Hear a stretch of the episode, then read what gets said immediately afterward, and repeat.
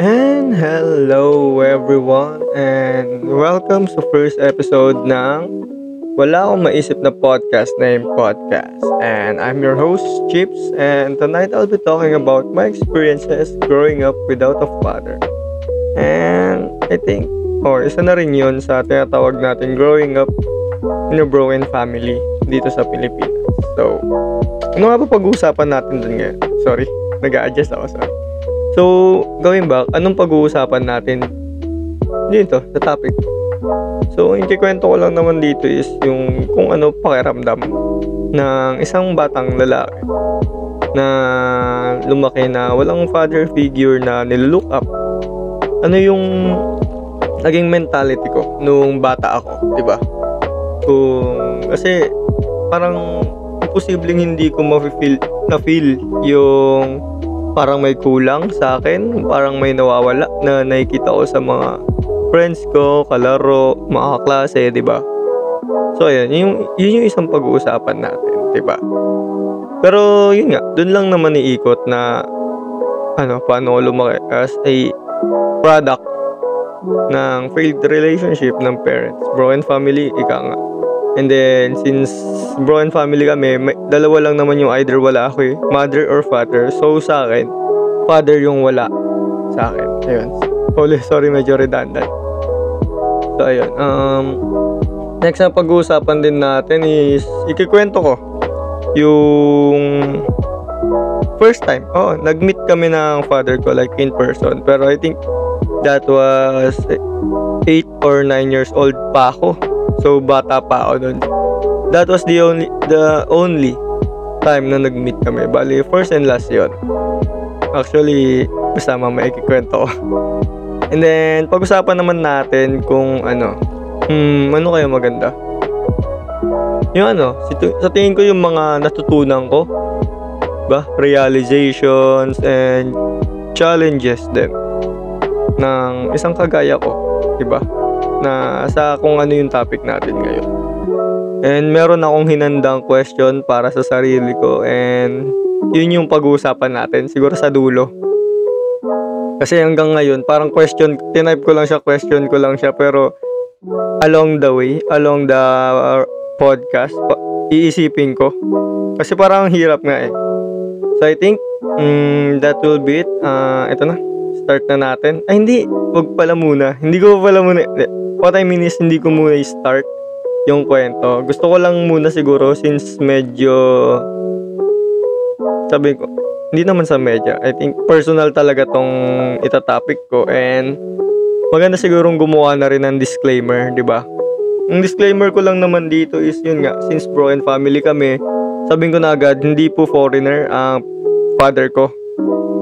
Parehas po silang Pilipino ng mother ko. So, alisin natin yung, alam nyo na, kasi di ba most products ng hindi naman sa stereotype ako pero may mga ganun kasi na pag wala yung father madalas foreigner and alam na natin yung kwento nun. Hindi sa nangda-down or stereotype. Nilinaw ko lang na parehas Pinoy ang parents ko. And then yun nga. Kung may sakaling may mga sabihin ako like tips or mga ganun, mga turo, mga aral na masasabi ko. Kung sakaling may matamaan ako about psychological topics na ganyan, feel free naman to judge me or feel free to correct me. If something na may mali akong nasabi, mali yung pagkaka-explain ko since hindi naman po ako expert sa psychological parts about growing up as a person, lalo na sa ganitong topic, diba? So, kung may mga terms man ako na masabi and medyo mali, kung may expert dyan na nakikinig, feel free to message me kung may makikinig, diba? Okay naman ako sa criticism na gano'n. So, yun lang isa pa sa disclaimer ko. And, since yun nga, ayoko rin magtunog na bias since lumaki ako sa side ng mother ko. So, baka kung sakaling may mga, alam nyo na, medyo inis or off na may hindi ko naman tatrash to kayo yung tatay ko dito pero magbaka kasi magtunog bias din kung puro papuri yung sabihin ko sa mother ko. Since sa poder niya ako lumaki, diba? Kilala ko lang yung father ko as no, sa kwento, ibang kwento ng mother ko. And sa time na nag-meet kami, noon makikwento ko mamaya. And time na nagkakausap-usap kami, kung paano ko siya na-view as a person, diba?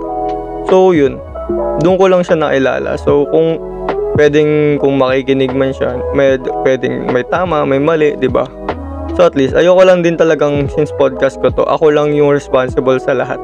Ayokong may ibang taong madamay, like sisihin bigla yung mother ko sa mga sinabi ko, diba? Yun lang. So ayun, simulan ko na.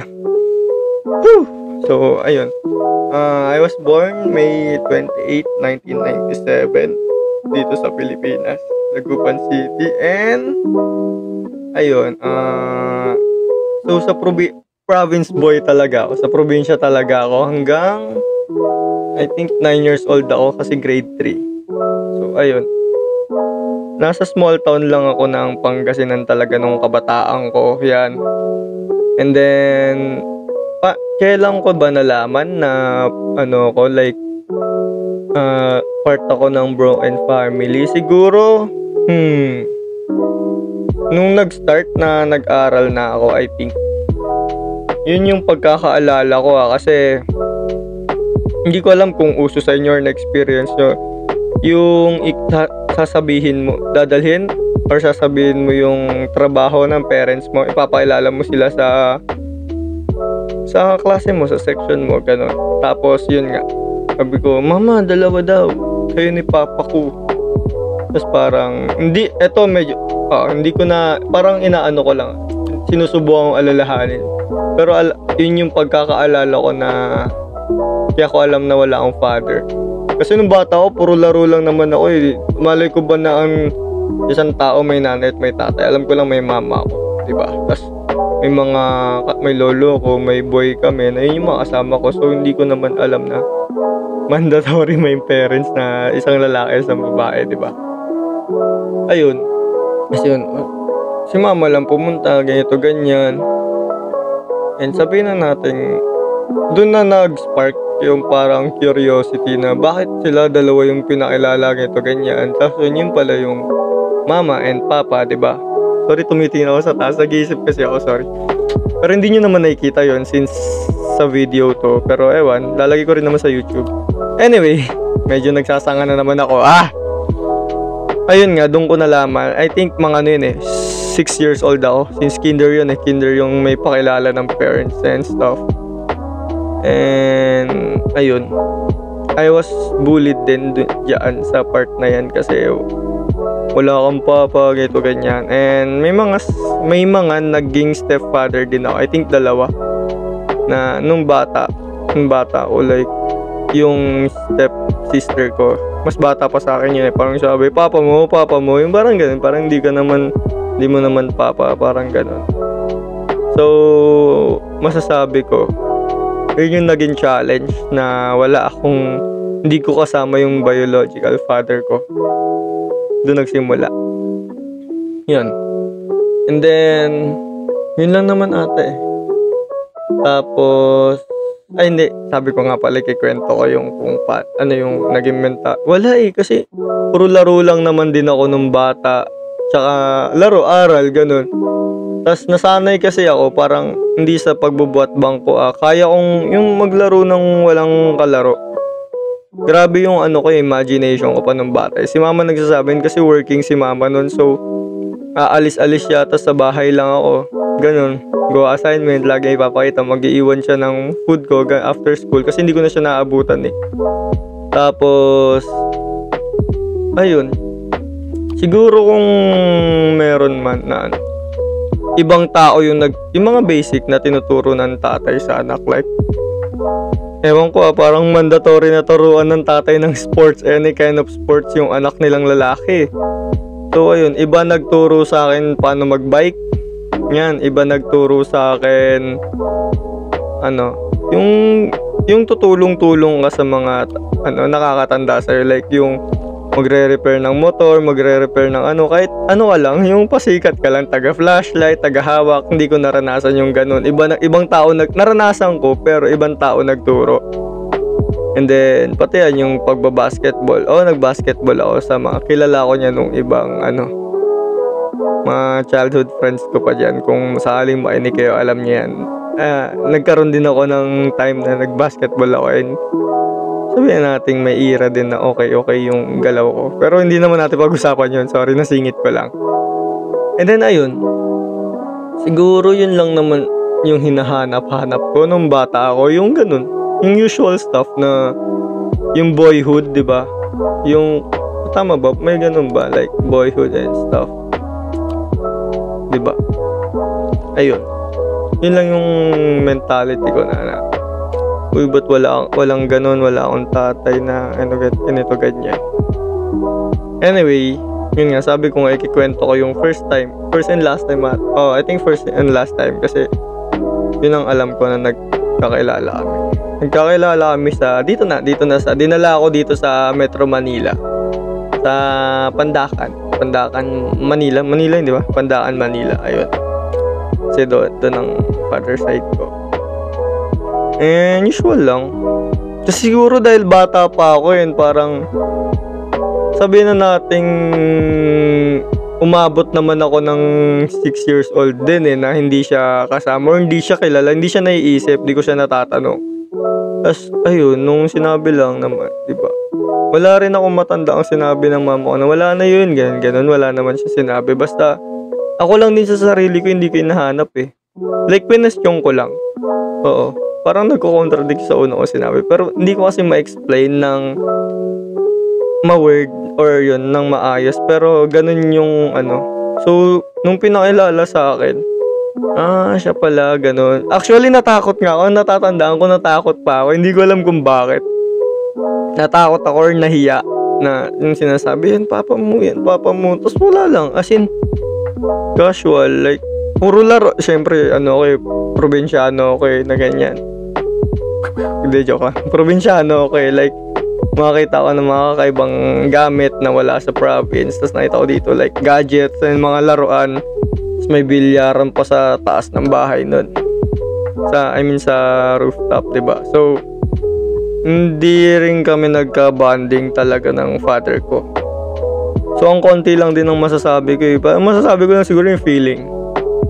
Ngayon, may tumawag sa akin na, may tumawag sa akin na anak. Ganito, ganun.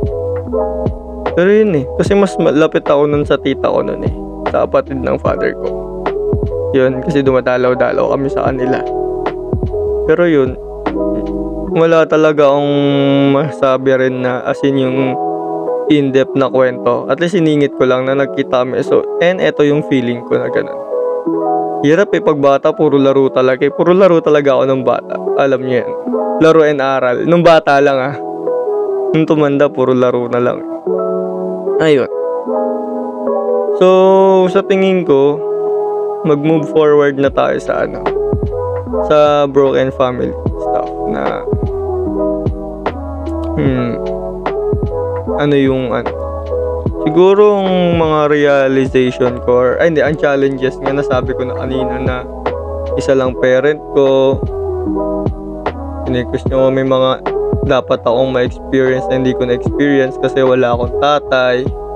Eh siguro nakita ko yung hirap at pagod ng mama ko, yun yung ano dun eh, kasi mama ko siya at the same time father ko rin, kasi bago siya umalis ng bahay, asikasuhin ako, syempre bata pa eh, asikasuhin ako. And then pag nasa school, may tagahatid naman ako sa school, and then uuwi ako, wala si mama kasi nga nagtatrabaho, diba? Tapos uuwi na lang siya ng uuwi siya madaling araw, ganyan, gigising na ako, asikasuhin pa ako, same routine ng mga single parent. Ayun, ginagawa, parang binibihisan niya ako hanggang ano ako nun, grade 2. Ayun, grade 2, yun yung talagang ano, inaasikaso ko. Nung nagkaisip-isip na rin ako na ganyan, kasi baby ako ni mama, yung solo child niya ako dun sa father ko, diba?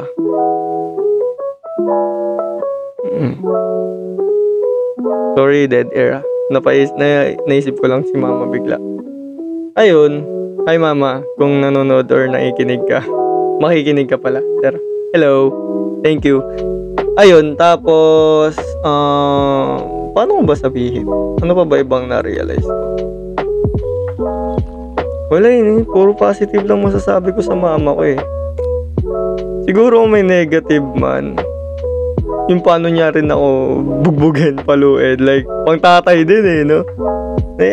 Nakakatuwa lang. Pero kasi,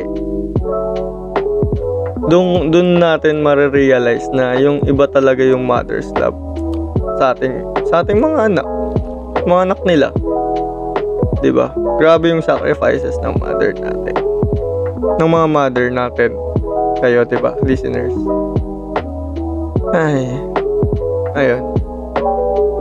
Yun lang. Since, hindi ko pa pala, sorry, sobrang noob ko talaga. Hindi, first episode pa lang naman, pero first official. Hindi ko nasabi sa inyo, sinabi ko lang yung topic, pero yung pinaka-title ng episode na to, hindi ko sinabi. So, ang naisip kong title ng episode 1 is, Growing Up in a Broken Family, a Story of a Boy Who Didn't Have a Father to Look Up to.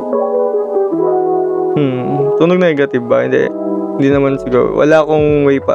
Or wala, hindi ko na-aim i-attackin yung father ko or something like that. Ayun, so...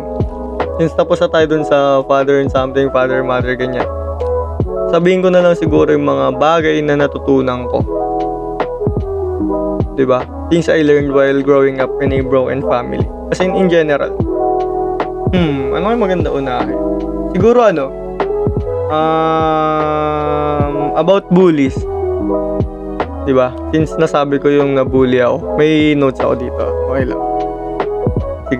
About bullies na kasi we become our own bullies din eh, diba?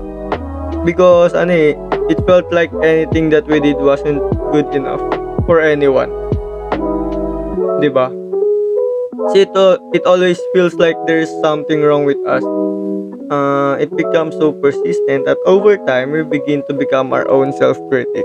We become so self-aware so that others can't. Kumaita niya may cheat sheet ako nun kasi ang hirap makalimot, di ba? Ayun, so yun nga. So, yung nabully ako parang dun na nagsimula na hala, kailangan pansinin ko yung sarili ko. So, tunog sad boy no, na like self-reliant ako. At the same time, din ako. Ako ang parang kakampi at kalabang ko lang ang sarili ko. Parang ganun na bago ko gawin niya. Kaya, yun, dun lumabas yung pagiging OC ko. Hindi na, makulit ako, magulo, pero diyan ako nagiging OC, like, worth bang gawin yung kagaguhan na to, like, hindi ba ako mapapahamak ng sobra, mapapahamak ba ako, ganun. Tas, alam yan ng mga close kong tao na sobrang OC ako sa tingin ng tao sa akin. Alam nyo yan. Siguro may ibang listener acquaintance ko lang or something. Pero sinasabi ko sa inyo, may mga ganong klase ng tao na OC sila sa tingin ng tao sa kanila. Kahit sobrang kapal ng mukha ko, iniisip ko pa rin kaya tingin nila sa akin, baka ganito. Kaya, alam mo yun, yung sarang sobrang insecure mong tao, parang ganun. Hindi ko talaga maiwasan yun kasi nga, yun nga, nabully ako at the same time binuli ko rin yung sarili ko. Kasi parang nagset na ako ng ganong standard na lahat ng kilos ko hindi na-appreciate or walang nakaka-appreciate. Diba? Parang we crave for attention eh. Pero, at the same time, kasi yung attention na yun, either good or bad eh, diba? So, yun. Kinailangan ko lang mag-ingat. Pero kasi yung self-critic, yung pagkikritik ko sa sarili ko nun, parang sobra na. Like, wag na lang, ganito, ganyan. Like, kasi, parang ganun. Like, nga, binubuli mo sarili mo. Which is dapat hindi. Yun lang. Epekto yun eh. Epekto talaga yun kapag hindi ko masabing laging toxic sa bro and family. Pero isa yun sa mga toxic na mangyayari talaga. Siyempre. Wala eh. Pag pinagalitan ka ng mama mo, wala ka na ibang kakampi. Like, kung mama papa lang kampi, yung mag-aalaga sa'yo, di ba? Pag pinagalitan ang mama mo, ay pwede kang kampihan ng tatay mo pag ito. Hindi, bata lang yun, lalaki. Junior ko yan, mga ganyan. ayun. Kasi lahat naman tayo, lahat tayo Asian moms, mga Filipino moms, alam niyo 'yan. 'Di ba? Mga ano sila, mahilig mang stereotype. Eh bata pa lang ganoon na talaga ako eh. May mga bagay na gusto kong gawin which is hindi pa practical nung panahon na kabataan ko. So lagi akong mayayari sa mama ko. Game. And next naman natin is natutunan ko about people. 'Di ba? Ito nakalagay dito kasi when you grow up in a toxic environment. Pero ayoko kasi tawagin as toxic. Pero yun lang kasi label na. You are already aware of the different traits of a toxic person. Pero sabihin na natin of a person. Kasi pag bata ka, solo-solo ka lang. Like isa lang yung ano. Pag umalis si mama, sarili ko na lang. Ang babantay sarili ko o ganyan. Kailangan matuto ka talaga na kumilala ng tao. 'Di ba? So isa yun. Isa yun sa pinagmamalaki ko na naging trait ko na natuto akong kumilatis ng tao. Like, sige, sabihin na natin na mamlastik ako ng tao kasi pag, alam mo yun, inaaral kita. Like, sa sarili kong experience lang, walang books or walang ano. Parang madali lang eh, parang, uy, kagaya niya si ganito. So, kumbaga nililabelan or ginajudge ko na yung tao na, ay, baka ganito yan. Ganun. 'Di ba? Kaya, ano eh, parang normal na lang sa akin or sa aming mga produkto ng broken family yung pagkilatis talaga sa tao. Hindi yung dahil sigurista kami. Hindi ko rin masabi kung nag-iingat eh. Parang mannerism na rin. Sa akin ha, kada may makilala ko, sige, okay lang. Pero, naobserbahan na kita. Kasi ano eh, paano ba sabihin? Para ma-differentiate din kung sino yung mga threat sa buhay namin and sino yung mga hindi, like yung mga katulong or yung wala lang, yung walang balak na masama, hindi aabusuin yung pagkikrave namin attention, ganun. Hindi rin aabusuin yung pagpapakita ko ng kabutihan, di ba? Ayun, so nasabi ko about bully and I learned about people. Next naman is eto, compassion. See, if connected to sa lahat ng mga sinasabi ko na if anyone knows pain, it's us eh. Kaming mga. Kasi, bata akong ano eh, kakasilang ko pa lang, may kulang na agad sa akin. 'Di ba? We know what it's like to hurt. 'Di ba? So when we come across others that are hurting, we do our best to be there for them. 'Di ba? Alam namin eh. Yan, may mga friends ako. Sige, shoutout sa'yo. Shady and si David. Yan yung mga brothers na turing ko talaga. Parehas silang walang father din. So, naiintindihan ko sila. Minsan nga nagbibiruan na nga lang kami. Pero ganun, like, alam ko yung feeling. Naiintindihan ko sila. Kumbaga, sa squad namin, kaming tatlo yung nagkakaintindihan sa ganong topic. Kasi kami yung mga walang tatay eh. Walang kinalakihan tatay. Mga ganun. Kaya alam yan ng mga kapatid ko. Hindi nga eh. Yung sabi ko nga sa inyo, di ba? Ang goal is maging mabait. Hindi naman sa goal, pero mandatory na maging mabait ka kasi yun lang, yun yung kailangan gawin. Maging mabait ka lang. Wala kang hinihinging reward or wala kang i-expect na sabihin natin reward sa tao or divine reward dun sa pinapaniwalaan ng marami, di ba? Kasi kung nag-expect ka ng divine reward, kaya ka nagiging mabait, expect ko sa'yo na kupal ka. Kasi nagiging mabait ka lang, kasi nga, kailangan. Hindi bukal, di ba? Paano kung walang divine reward, magiging mabait ka pa kaya? Di ba? Anyway, yun, compassion sa, hindi nga lang sa mga, same situation ko lang, sa lahat. Alam naman natin kung saan natin ilulugar yung awa eh. Hindi nga eh. Compassion and empathy ba parehas? In a way siguro, ano. Pero yun. Kasi hindi namin pag sinabing hindi mo kami naintindihan, meron tayo lahat problema. Pero pag sinabi mong nasasaktan ka, alam din namin yun. Alam na ako. Sad boy ako eh. De joke lang. I have experienced a lot. Kasi simula bata, lalo na sa usapang family, dami, napakarami. Pero next time ko ikukwento yung iba dyan, like evil tita. Joke lang. Mga ganon. Pagiging sampid. Kina-joke lang. Next time. Pero ayun. So, yung mga sabi ko kanina, bully, people, and compassion, di ba? Dapat ano, let's keep ourselves insane. Sane. Hindi insane, ha. Let's keep ourselves sane din. And show compassion sa mga taong kailangan yun. Diba? Tsaka wag yung toxic na compassion, like yung pag may taong alam mong nasasaktan, tapos naiintindihan mong nasasaktan siya, pero sasabihin mo, ako nga, don't compare yourself to them. Parang kung hindi kayo magkasing lakas or magkasing tibay eh.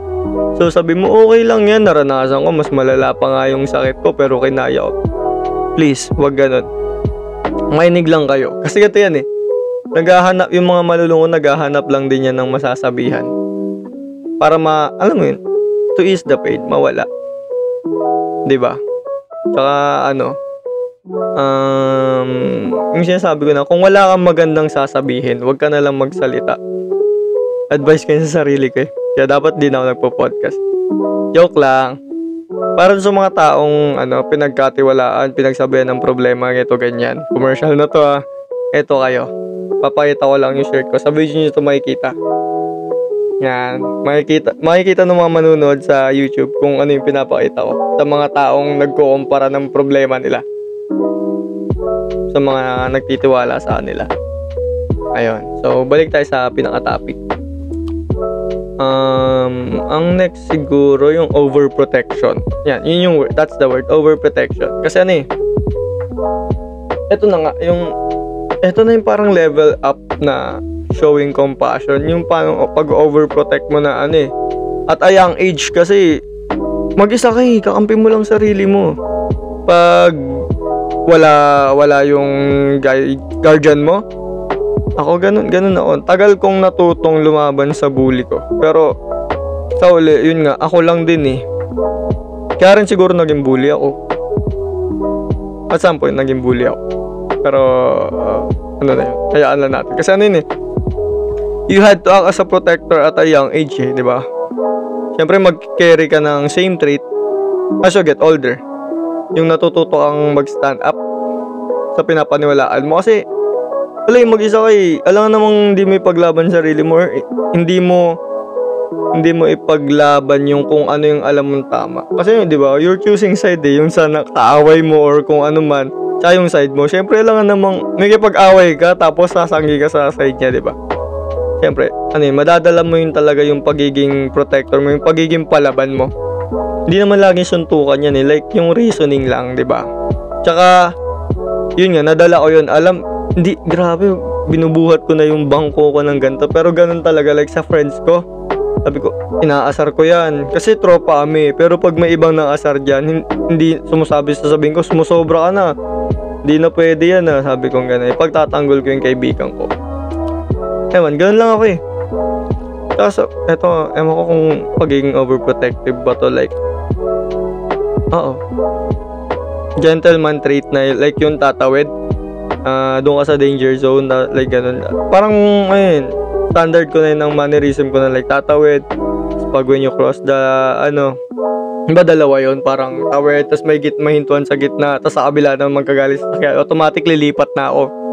Ganun ko protektan. Tsaka, hindi lang sa babae, ah. Like, kahit sa lalaking kaibigan ko. Kasi, sa mga squad ko, mostly ako ang kuya. So, ayun, kahit ako yung isa sa pinakamaliit, ako pa rin yung protective sa kanila. Kung paano ko nakikita sarili ko, ha. Ayun lang. Hindi talaga, yun, isa yun sa mga trait na makukuha mo kapag part ka ng broken family. Nakailan na ako? Okay. So, siguro dalawa na lang. Connected naman lahat eh. So, eto, kinikrave ng lahat. Love. L-O-V-E. Love. Natatawa ako kasi usapang family, tas love. Basta, naalala lang ako. Pero, okay. So, kasi, when you grow up in a broken family, you can understand the feeling of wanting to be loved. It's something that you will always want in life because it's something that you didn't have growing up. Yun yung sabi yun yung sabi, pero hindi siguro hindi lang siguro na hit or nabigay yung love na hanap mo. 'Di ba? Wait lang.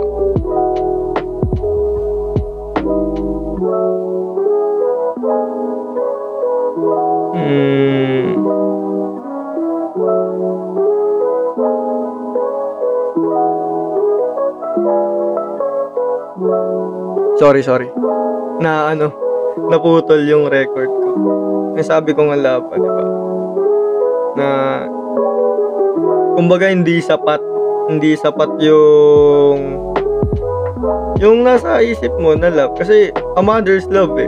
Hindi naman, kahit sabi mong magpaatatay nanay. Iba pa rin. May mga bagay na siguro ibinigay or itinuro ng tatay ko na hindi matuturo ni mami. Diba? Yun yung na-expect ko. Yun yung nasa isip ko, diba?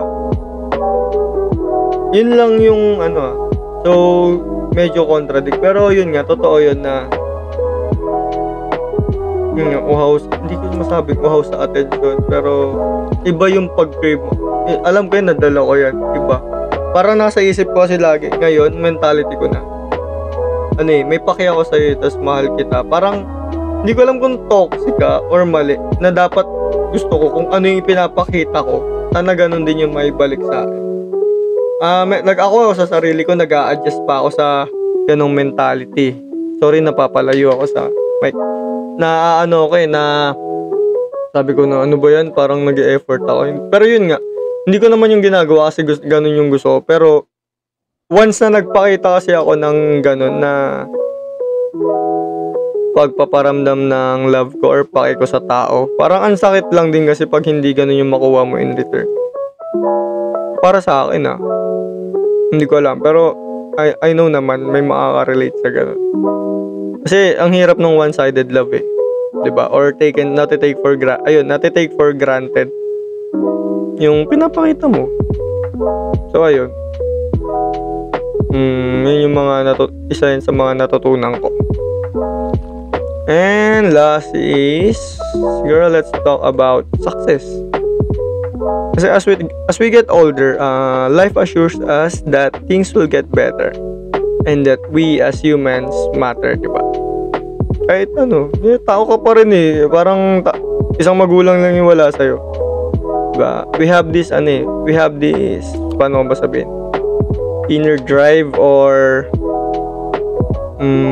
inner desire, 'di ba? Yung gusto mo maging successful kasi alam mo yung experience ng kulang yung parents mo, 'di ba? May isang wala. So ikaw, lalo na ako kasi father yung wala sa akin, tas lalaki ako, 'di ba? Na gusto ko maging successful ako kasi ayokong maranasan ng anak ko yung naranasan kong challenges and struggles, 'di ba? Nang walang tatay. Kasi sabi ko, may maganda on traits. Pero itong mga traits na to kasi, pwede namang maipasa sa anak ko nang hindi niya nararanasan yung hirap na naranasan ko. Kasi that's the goal eh. Kaya tayo nagpapakahirap, tayo yung gumagawa ng advancement sa buhay para yung susunod na generation sa atin, madali na sa kanila. 'Di ba? Yun yung goal. Kasi kung yung aim mo na para maging kasing galing mo, kasing successful mo yung anak mo, yung maranasan niya yung wala, yung hirap mo, wala kang kwenta.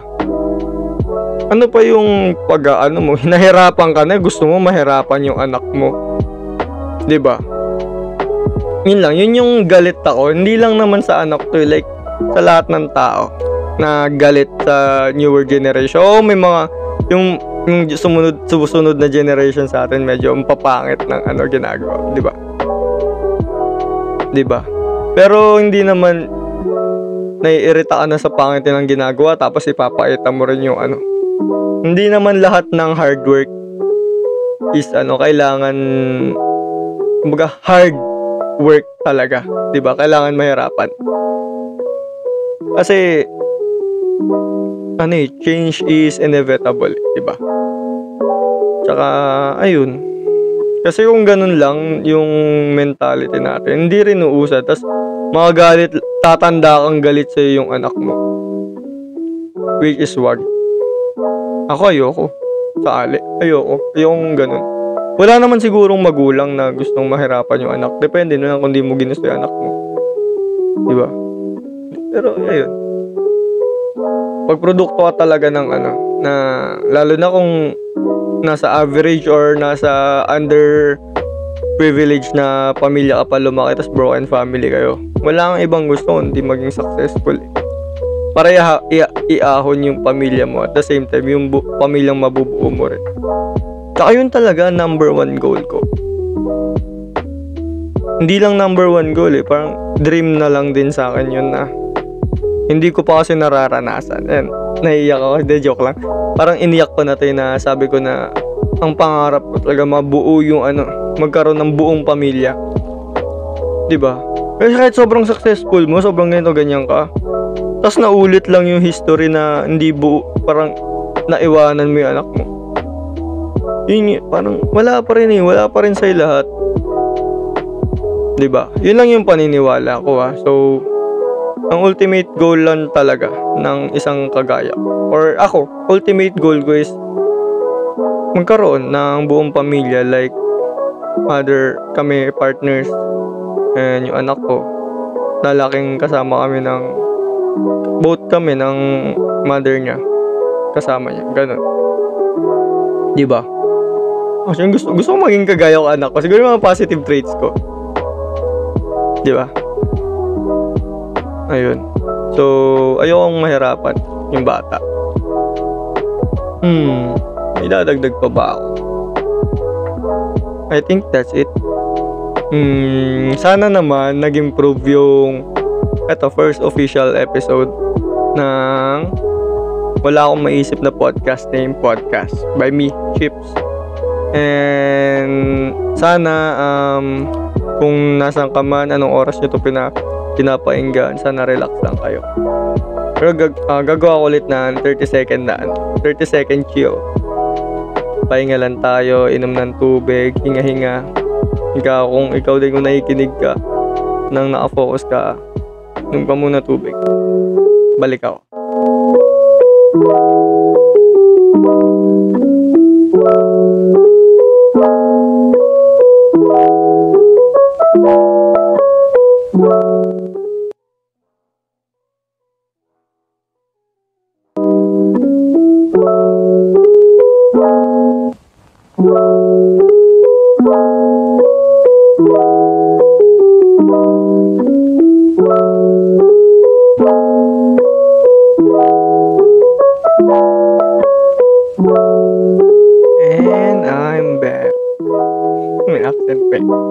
Shoutout kay hindi ko alam. Shoutout kay Luke Rambo, isang producer ng beat and music. Sana sobrang generous niya, gumawa siya ng libreng track sa mga gantong klase ng show, diba? So trip ko kasi mga jazzy music lang, parang hindi nang gugulo, pero at least hindi rin dry yung podcast. So this is Luke Rambo. Ang title ng track niya is Marshmallow. Yan, mga soul lang. Soul vibe, soul jazzy vibes, diba? Kinoutout ko yung masikat sa akin na yun. Ayun na nga. Ito na pala. Yung tanong ko kasi sa sarili ko, ito yung sabi na kung sakaling mag-rewind yung time, tumali ako sa ano. Pero kumbaga ako yung makukonceive, ako yung mabubuo. Tapos yung mother and father ko hindi naghiwalay. Or papayag ba ako? Like, kung bumalik yung oras, gugustuhin ko bang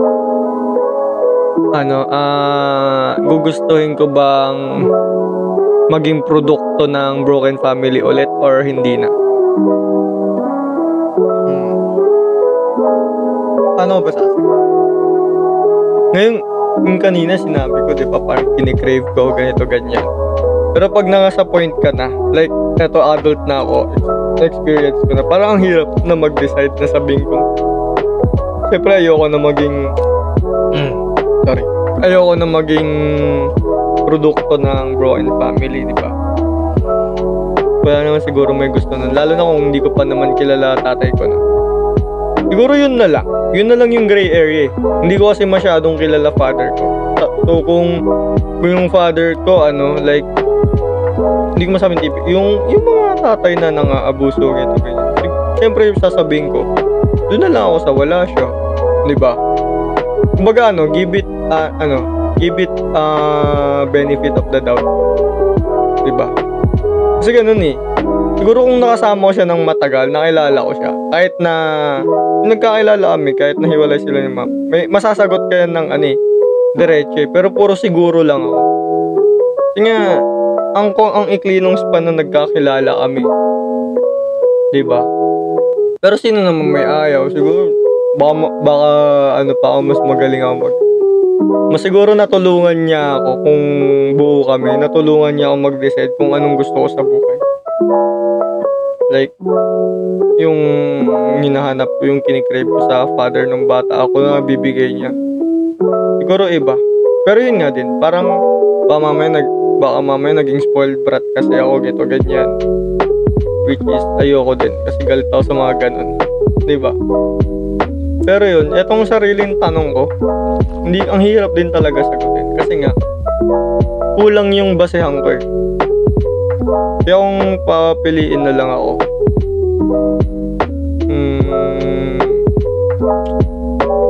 siguro hindi na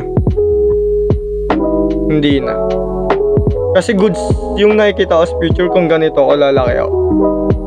As in, eto ako ngayon, produkto ng broken family. Goods na ako sa sarili ko eh, kasi naisip yung ganun eh. Siguro kung may babalikan man, hindi ako matatakot sa father ko pag once na nag-meet na kami. Like, hindi ko ipagpapalit yung laro-laro, mga games nun. Siguro kikilalanin ko siya, baka sa alin naging mas close ko. Kasi hindi talaga kami close. Although we're friends sa social media, hindi naman nag-close. Pero diba, yun nakikita ko, siguro hindi na. Kasi nga, hindi ko masabing satisfied ako sa kung ano ako ngayon. Pero kinaya ko eh. Yun yung sinasabi ko na, kinaya kong wala akong tatay eh. Diba? So yung nagka-stepfather ako, pero hindi na more on help sa akin. Help na sa mama ko. Diba? Ganun, syempre, kailangan din ni mama. Hindi ko namang kumbaga.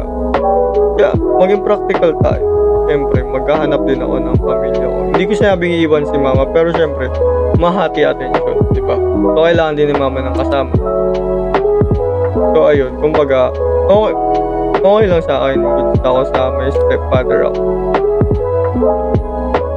Kung sakali, di ba? Pero yun, siguro yun yung sagot ko. Hindi na ako, like, kahit ibalik oras, siguro okay lang sa akin, wala akong father. Yun lang.